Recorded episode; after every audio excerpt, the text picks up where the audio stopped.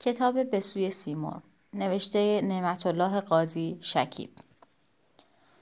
نظری به تصوف از اویس قرنی تا یوسف ترکش دوز پیش از آنکه بر اثر راهنمایی های خاورشناسان تحقیقات ادبی رونق گیرد و این گونه تتبعات به پادرمیانی علامه فقید قزوینی در زبان پارسی هم معمول و متداول گردد تذکر نویسی عبارت بود از نسخه بدل و رونویس کردن مشتی مطالب در هم ریخته درباره اندیشمندان و شاعران و نقل اشعار پراکنده آنها که نویسنده ای از نویسنده سلف خود می گرفت و عبارات آن را دگرگون می ساخت و غالبا با جملاتی مسجع در میآمیخت و کتابی بر کتابهای ادبی و تاریخی می افزود.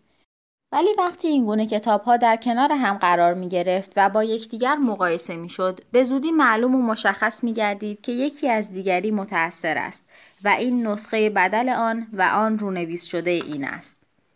از روزی هم که محقق فقید دکتر قاسم قنی تاریخ تصوف را به پیروی از اصول علمی و فنی فرنگیان تدوین و تنظیم کرده هر نوشته ای که در این زمینه پدید آمده از آن سرچشمه آب خورده و تحت تأثیر تتبعات آن فقید لباس بقا پوشیده است. بررسی کوتاهی درباره کتابهایی که بعد از دکتر قنی پیرامون تصوف نوشته تب و نشر شده به هر اسم و عنوانی که بوده است چه به اسم اصول و اسرار و چه با نام تاریخچه و فرهنگ و امثال آن نشان می دهد که همه از آن فقید سعید پیروی کرده و قسمت یا قسمت هایی از تطبعات وی را زیر و رو و یا خلاصه کرده عرضه داشتند. از این جهت است که در این مبحث هر جا که ضرور به نظر برسد تنها به مباحث تاریخ تصوف تعلیف دکتر غنی تکیه خواهد کرد و مطالب لازم را در خصوص آن و در نتیجه در زمینه تطور و تحول تصوف تذکار خواهد داد. صوفی در این باره که کلمه صوفی از چه مادری زاده شده است سخنهای پراکنده بسیار گفته و برای تصمیه آن وجوه مختلفه ای عنوان کردند لیکن از میان تمام آنها آنچه که به مفهوم واقعی صوفی نزدیکتر است و با رفتار و کردار صوفیان هماهنگی بیشتری دارد و با چگونگی پیدایش تصوف سازگارتر جلوه می کند گفته آن دسته از متفکران است که معتقدند کلمه صوفی از صفه گرفته شده. و می‌گویند در اطلاق این عنوان به صافی دلان پشمین پوش حالات اصحاب صفه مورد نظر بوده است. حال اگر لعنت سازان و پیشوایان صرف و نحو تنها به این علت که منصوب به صفه صوفی می شود نه صوفی به این وجه تصمیح روی خوش نشان ندهند نمی‌توان عمق این تصمیه را ندیده گرفت و حقیقت تاریخ را فدای سلیقه لغت سازان کرد. تصوف چیست؟ در خصوص تعریف تصوف اختلاف نظر از آنچه که پیرامون وجه تصمیه صوفی گفته شد خیلی بیشتر است. ابو منصور عبدالقادر بغدادی در گذشته به سال 429 در حدود 1000 تعریف و نیکلسون تا قرن پنجم در حدود 87 تعریف برای تصوف گردآوری کردند. ولی نباید پنداش که این تفرقه در تعریف تصوف موجب آن گردیده که صدها گونه صوفیگری پدید آمده باشد بلکه با نگاهی ژرف به گفتار آنهایی که در این باره اظهار عقیده کردند این نتیجه به دست میآید که همه پرتو یک فروغند و گرد یک محور دور می‌زنند. و اگر همه آنها را در هم بریزیم و فشردهای به دست آوریم یک تعریف کلی جامع مانع و کامل چنانکه شیخ ابو سعید ابوالخیر گفته است حاصل میآید. تصوف عزتی است در زل توانگری است در درویشی خداوندی است در بندگی سیری است در گرسنگی پوشیدگی است در برهنگی آزادی است در بندگی زندگانی است در مرگ و شیرینی است در تلخی. هر که در این راه آید و این راه بدین صفت نرود هر روزی سرگردان تر بود. سرچشمه اصلی تصوف دکتر غنی در یک بحث مفصل و آمیخته به کنجکاوی به این نتیجه رسیده که تصوف اسلامی زاده فلسفه و افکار هندی و معخوص از دیانت مسیح و روحانیت و زهد انجیل است و افکار بودایی نیز در آن اثر بسیاری داشته است. زندگی در سومه و خانقاه تا اندازه تقلید به مسیحیان و راهبین است. و حتی به نظر دکتر غنی خرقه و دلق و جامعه پشمینه صوفیان نیز از راهبان مسیحی گرفته شده و به طور کلی تصوف اسلامی فاقد اصالت و متأثر از اندیشه های دیگر فرق از جمله مسیحی، هندی و بودایی است و در این باره نویسنده تاریخ تصوف چنان به اثر روحانیت در تصوف عطف توجه داشته که به سراحت فرموده است جنید معروف به بغدادی که اصلا ایرانی و نهاوندی بوده از پدر و مادری مسیحی است که بعدها اسلام آوردند. تربیت اولیه جنید که مسیحی بوده در تصوف اثر گذاشته و آن را به روحانیت و مسیحیت نزدیک کرده است. و چون پس از دکتر غنی آنهایی که درباره تاریخ تصوف مطالعه کردند غالبا تحت تاثیر تتبعات وی بودند گفته های دکتر غنی را تکرار کرده و هیچ مطلب تازه ای را عنوان نکردند. در صورتی که آب از سرچشمه گلالود بوده و نویسنده اقدم تاریخ تصوف دکتر غنی خود قدم در بیراه نهاده و به منزل مقصود نرسیده و نتیجه‌ای که به دست آورده است با حقایق تاریخ مطابقت ندارد و به همین جهت پیروندگان وی هم از راه راست دور افتادند. برای اینکه موضوع روشنتر شود پیش از آنکه نگاهی به تطور و تحول تصوف بیافکند نخست دقایقی را یادآور می شود سپس علل پیدایش تصوف اسلامی و تصوف ایرانی را بررسی می کند الف. تصوف اسلامی متأثر از روحانیت و زهد انجیل و افکار هندی و بودایی نیست و این افکار پایگذار تصوف در اسلام نبوده است. زیرا باریک بینان هر ملتی که پیرو شریعتی بودند در آن شریعت طریقتی نیز پدید آوردند و اصولا طریقت زاده شریعت است و هر ملتی برای خود یک نوع تصوف داشته است. زاهدان انجیلی و راهبان مسیحی در برابر آن دسته از مسیحیان که تعالیم عیسی مسیح را در رهگذر مقاصد سودجویانه خود انداخته بودند قد برافراشته و بدین دستاویز با آنهایی که دستورهای انجیل را به بیراهه کشانده بودند به مبارزه برخواستند هندیانی که چشم از زندگی مادی پوشیده و به نیستی پناه بردهاند تا هست شوند. از آن جمله بودند که می‌خواستند دشمنان سعادت ملت خود را در هم بکوبند و به کمک تجلیات صوفیانه خود ساخته خیش نیکبختی گم شده را فراچنگ آورند و به ملت خود ایثار کنند. بوداییانی که برای رسیدن به زندگی جاوید خود را به آتش میانداختند و حیات حیوانی را طعمه نهیب آتش می ساختند دسته ای از بیدار دلان آن قوم بودند که نبردی پیگیر همراه با سرسختی و از خودگذشتگی را برای نجات ملت خیش از گمراهی واجب می شمردند. و بر این قیاس در زندگی هر ملتی که پیرو شریعتی بوده است مطالعه شود اثری از طریقت دیده می شود و اگر نویسندگان تاریخ تصوف نمی‌خواستند این حقایق, این حقایق روشن را مورد بررسی قرار دهند. معلوم نیست که چه موجبی آنها را وادار کرده بوده است که تصوف اسلامی را محصول زهد انجیل و روحانیت مسیحیان بشمارند.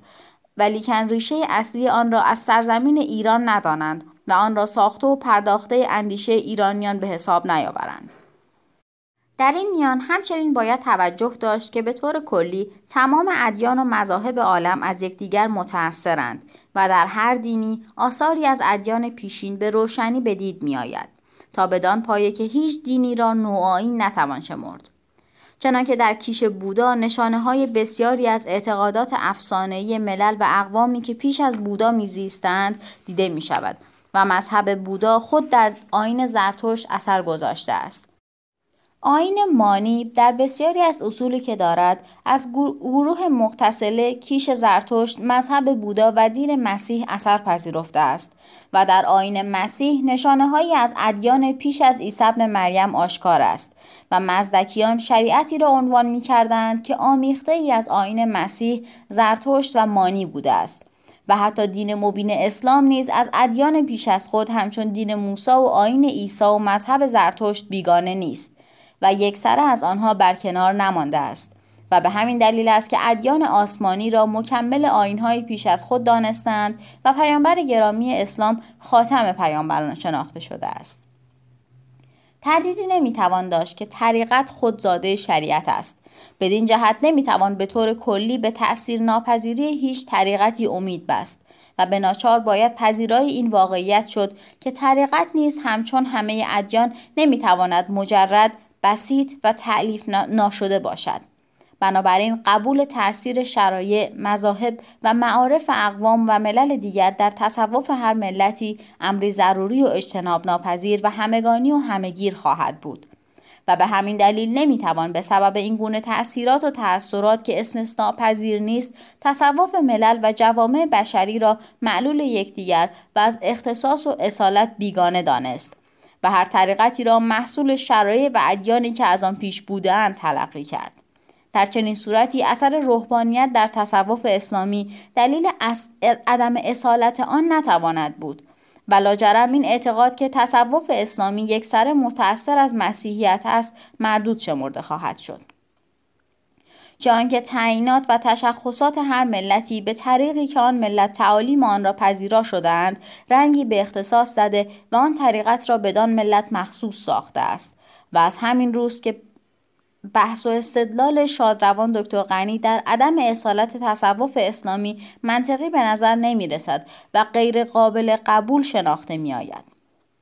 علاوه بر این علل و عواملی که تصوف اسلامی را موجب شده با آنچه که آین روحانیت را پدید آورده است یکسان و همسنگ نیست و از این جهت هم نمی‌توان مسیحیت را بنیانگذار تصوف اسلامی به حساب آورد.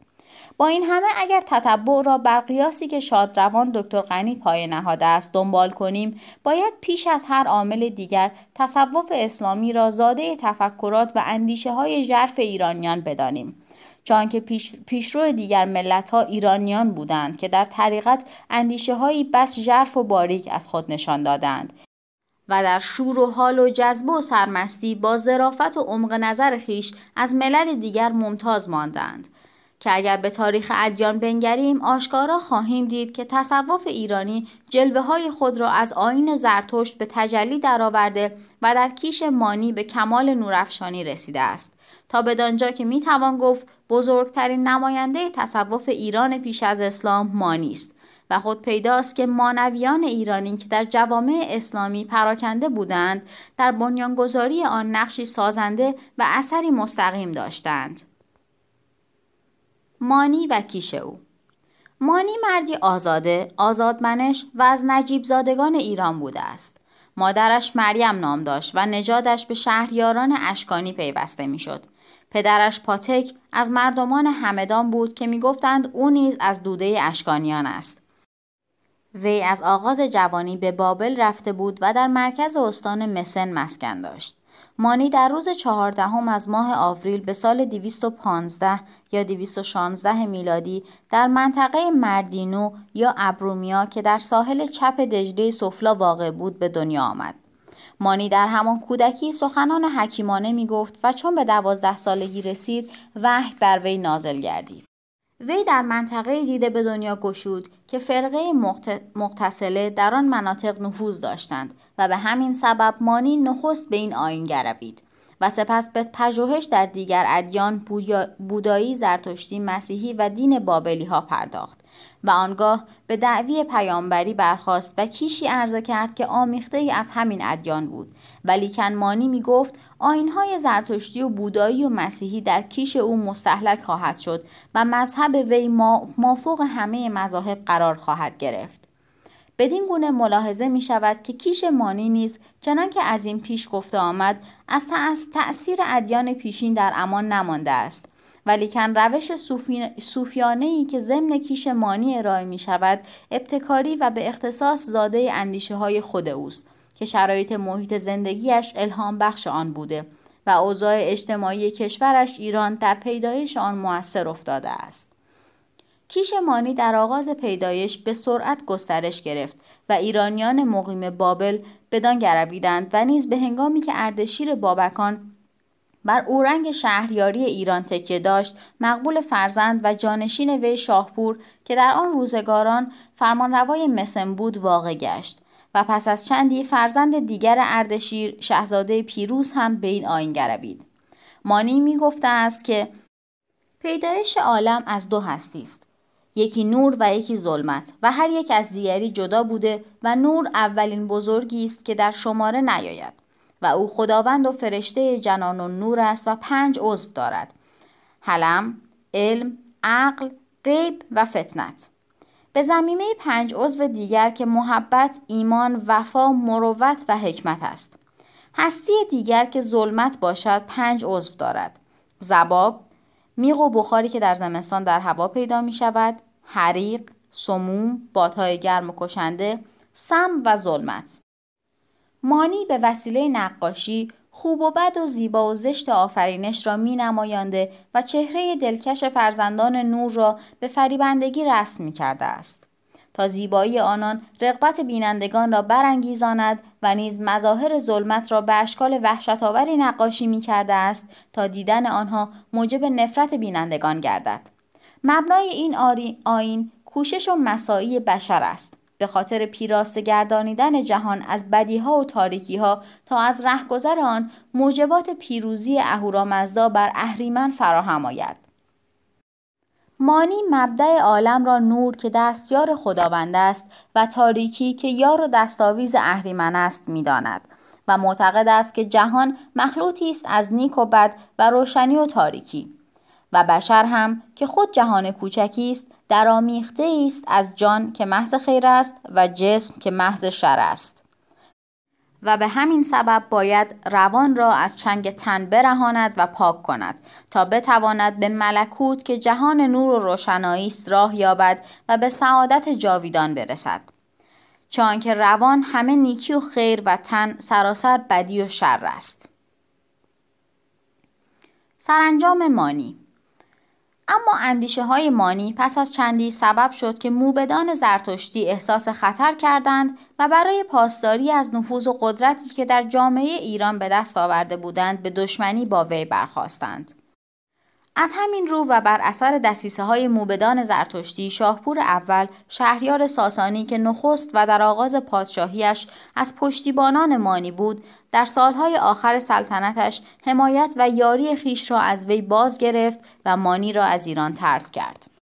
مانی به کشورهای آسیای مرکزی روی آورد. نزدیک به ده سال در نواحی مصر، فلسطین، نصیبین، فارس، پارت، مرو و خراسان مقیم شد و به تبلیغ کیش خیش پرداخت.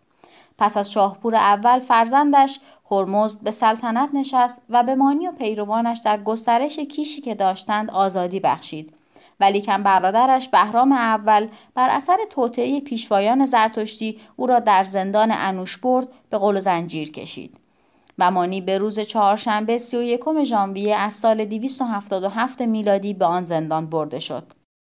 در چگونگی گرفتار شدن مانی ابن واضح در تاریخ یعقوبی می نویسد بهرام او را خواست و از امرش پرسش نمود. مانی حال خود را باز گفت و بهرام او و موبد را در مجلسی فراهم ساخت تا موبد با او بحث کرد. سپس به او گفت برای من و تو ارزیزی گداخته است که در معده من و تو ریخته شود هر کدام رازیانی نبخشید او بر حق است. مانی گفت این کار ستمکاران است. بهرام فرمود تا او را زندانی کردند و به او گفت فردا صبح تو را فرا خوانم و به کشتن بی سابقه ای بکشم. در نوشته این مورخ ابن واضح یعقوبی یک اشتباه و یک نقص دیده می شود. اشتباه وی این است که بهرام را فرزند هرمزد پنداشته است که البته درست نیست. زیرا وی برادر هرمزد بوده است و نیز نوشته وی از این حیث ناقص است که تنها از موبدی سخن گفته ولیکن نام او را به میان نیاورده است. سخن آفرین بزرگ توس فردوسی در اثر جاویدان خود شاهنامه از این واقعه چنین یاد کرده است. بیامد یکی مرد گویاز چین که چون او مصور نبیند زمین. بر آن چرب دستی رسیده به کام یکی پرمنش مرد مانی به نام. به صورتگری گفت پیغمبرم ز دیناوران جهان برترم. ز چین نزد شاهپور شد باز بار خواست به پیغمبری شاه را یار خواست. سخن گفت مرد گشاده زبان جهاندار شد زان سخن بدگمان. سرش خیره شد موبدان را بخواند. زمانی فراوان سخنها براند. که از این مرد چینی چیر زبان فتادستم از دین او در گمان. بگویید و همزو سخن بشنوید. مگر خود به گفتار او بگروید. بگفتند که این مرد صورت پرست نه بر مایه موبدان موبد است. زمانی سخن بشنو او را بخوان چو بیند تو را کی گشاید زبان بفرمود تا مانی آمد ز پیش. سخن گفت با او ز اندازه بیش. خود و موبدان هر دو نزدیک شاه. سخن راندند از سپید و سیاه. فروماند مانی میان سخن. ز گفتار موبد ز دین کهن. زمانی براشفت پس شهریار. برو برو تنگ شد گردش روزگار. بفرمود پس تاش برداشتند. به خاریز درگاه بگذاشتند. چنین گفت که این مرد صورت پرست نگنجد همی در سرای نشست. چو آشوب گیتی سراسر به دوست بباید کشیدن سراپاش پوست. همان چرمش آکنده باید به کاه بدان تا نجوید کسین پایگاه. بیاویختن از در شارسان به نزدیک دیوار بیمارسان بکردند چونان که فرمود شاه بیاویختندش بدان جایگاه. سخنسرای بزرگ توس اگرچه خاطر نشان می سازد که توته ساز فاجعه مانی موبد موبدان بوده و این گفته از سخن ابن واضح روشنتر و کاملتر است ولیکن به جای بهرام اول از شاپور دوم یاد می کند و این حادثه را از حوادث روزگار به سلطنت وی می شمارد که پیداست این گفته از حقیقت به دور است و نشان می دهد که استاد بزرگ بزرگ توس شاپور دوم را به جای شاپور اول گرفته و این دو را با بهرام اول اشتباه کرده است. بازیگر این فاجعه که موبدی به نام کرتیر و در منصب موبد موبدان بوده است با شتاب زدگی موجباتی فراهم می آورد که بر اثر آن مانی پس از 26 روز حبس و زجر به دنبال شکنجه های جانشکار در زندان جان می سپارد و به روز دوشنبه در 26 فوریه به سال 277 میلادی در سن 60 چهره در نقاب خاک می کشد. اما پس از مرگ مانی این توته پایان نمیپذیرد و کشتن پیروان مانی آغاز می گردد. مهاجرت ایرانیان به جزیرت العرب پیش از بعثت در آن روزگاران جزیرت العرب به دلیل اینکه تحت سلطه هیچ دولتی نبود و حکومتی مقتدر نداشت برای فراریان پناهگاه ایمن به شمار می رفت.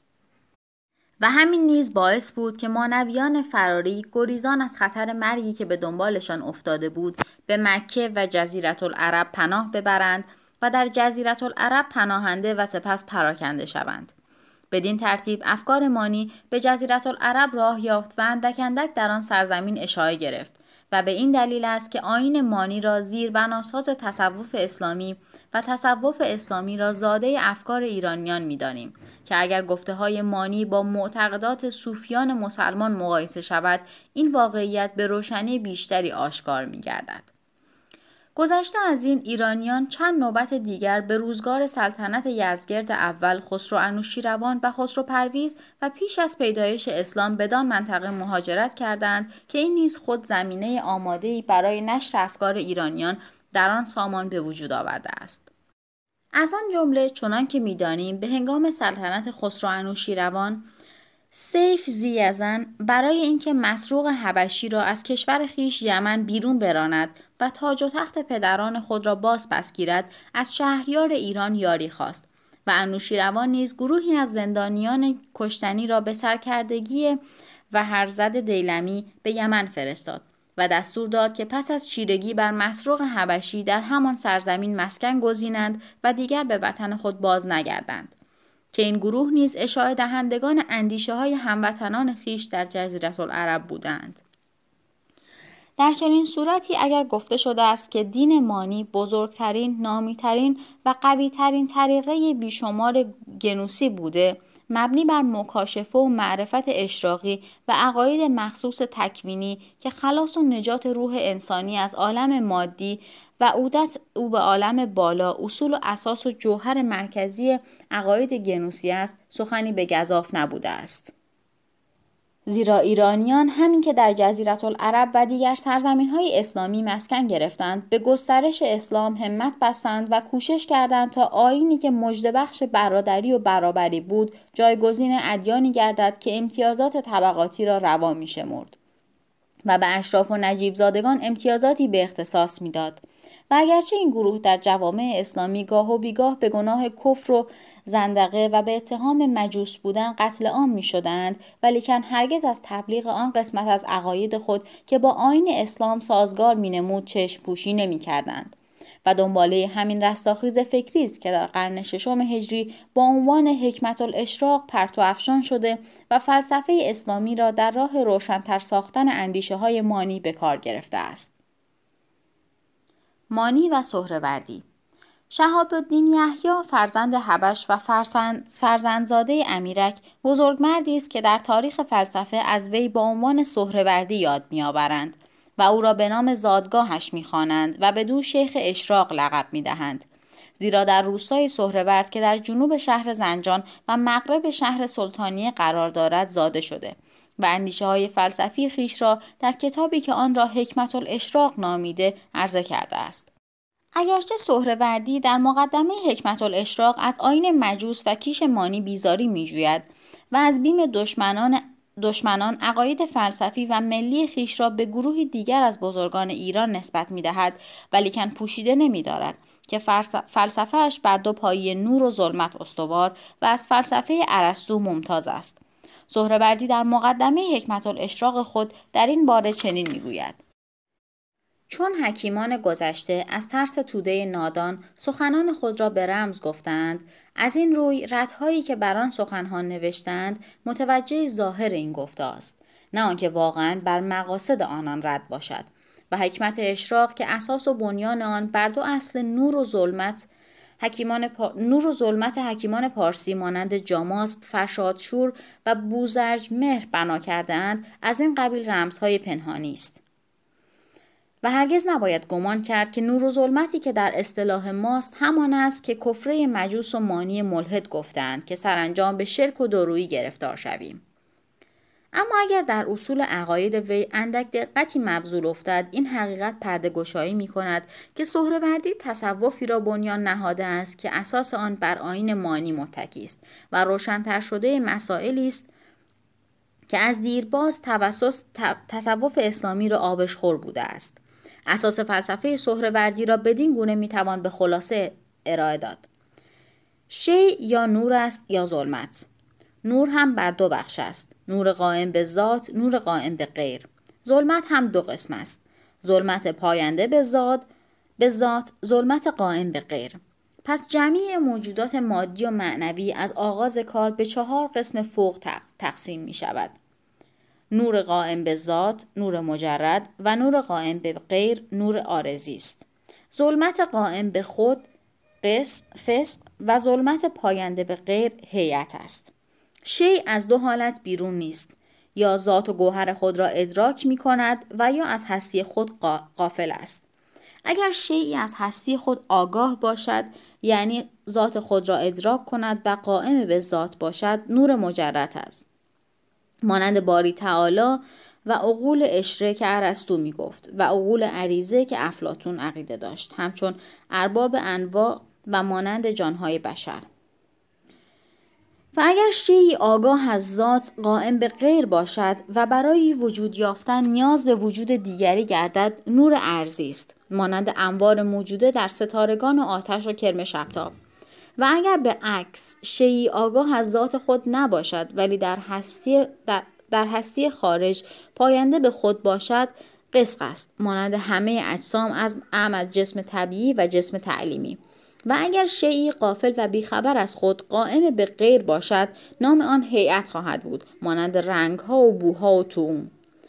که با مختصر دقتی معلوم می گردد که در آفرینش این مکتب فلسفی و عرفانی کیش مانی الهام بخش سهروردی بوده و حکمت الاشراق وی بدین امید نوشته شده است که نشان دهد بسیاری از عقاید اندیشمندان پیشین ایران با آین مقدس اسلام سازگاری داشته و شایسته آن بوده است که سازندگی زیربنای تصوف اسلامی را به عهده بگیرد.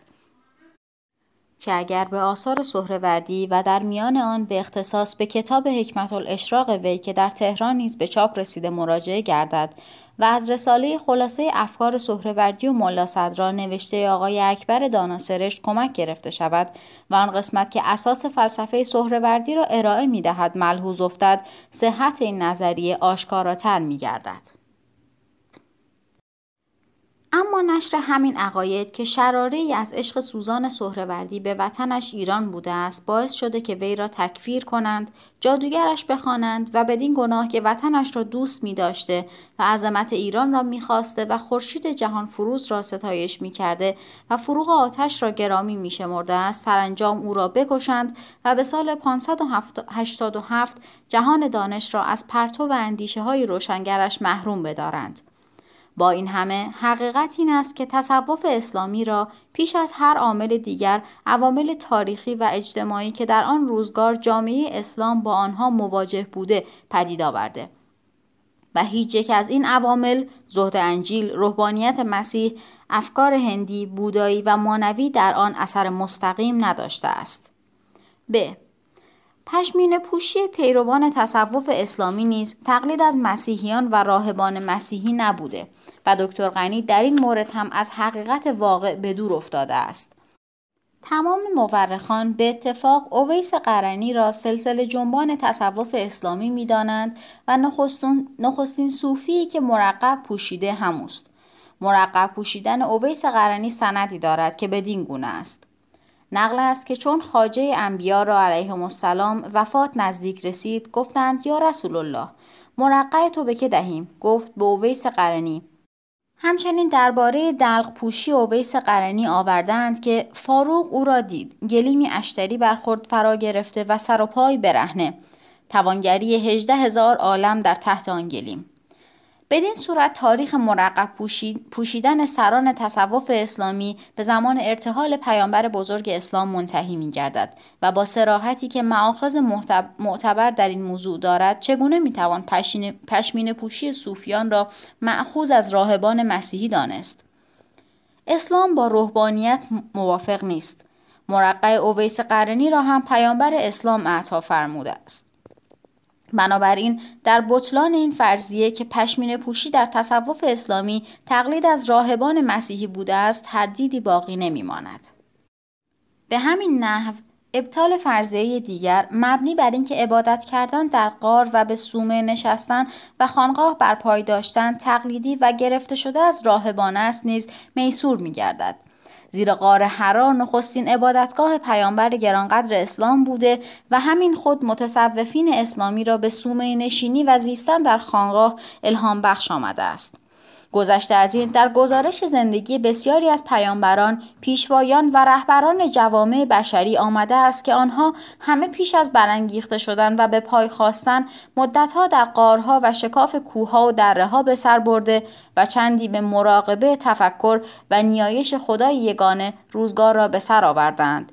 تا اندیشه خیش را پیراسته گردانند و از آلایش ها پاکیزه گردند و همین خود سبب بوده است که پیشوایان تصوف نیز برای تسکیه نفس به خلوت و خانقاه و سومه پناه گیرند و در چنین جایگاهی به پرستش ایزد یکتا بپردازند و بدین گونه است که تاریخ سومه نشینی به روزگارانی پیش از میلاد مسیح پیوسته می شود و از انحصار مسیحیان و دیگر فرقه ها و ملت ها به در می آید.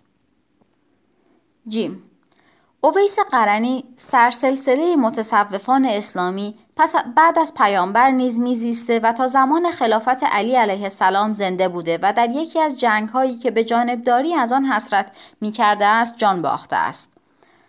تاریخ وفات جنید بغدادی نهاوندی الاصل را یکی از سالهای 297, 298 و 299 دانستند.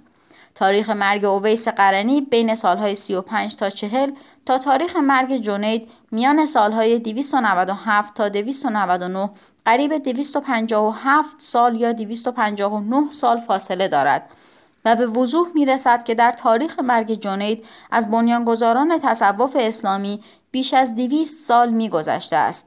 بنابراین چگونه می‌توان پس از گذشتن مدتی بیش از دویست سال بدین استناد که پدر و مادر جنید ترسا بودند مسیحیت را در پیریزی تصوف اسلامی موثر دانست بدین ترتیب معلوم می شود این استنتاج دکتر غنی هم که تربیت اولیه جنید که مسیحی بوده در تصوف اثر گذاشته با واقعات تاریخی مطابقت ندارد و پذیرفتنی نیست.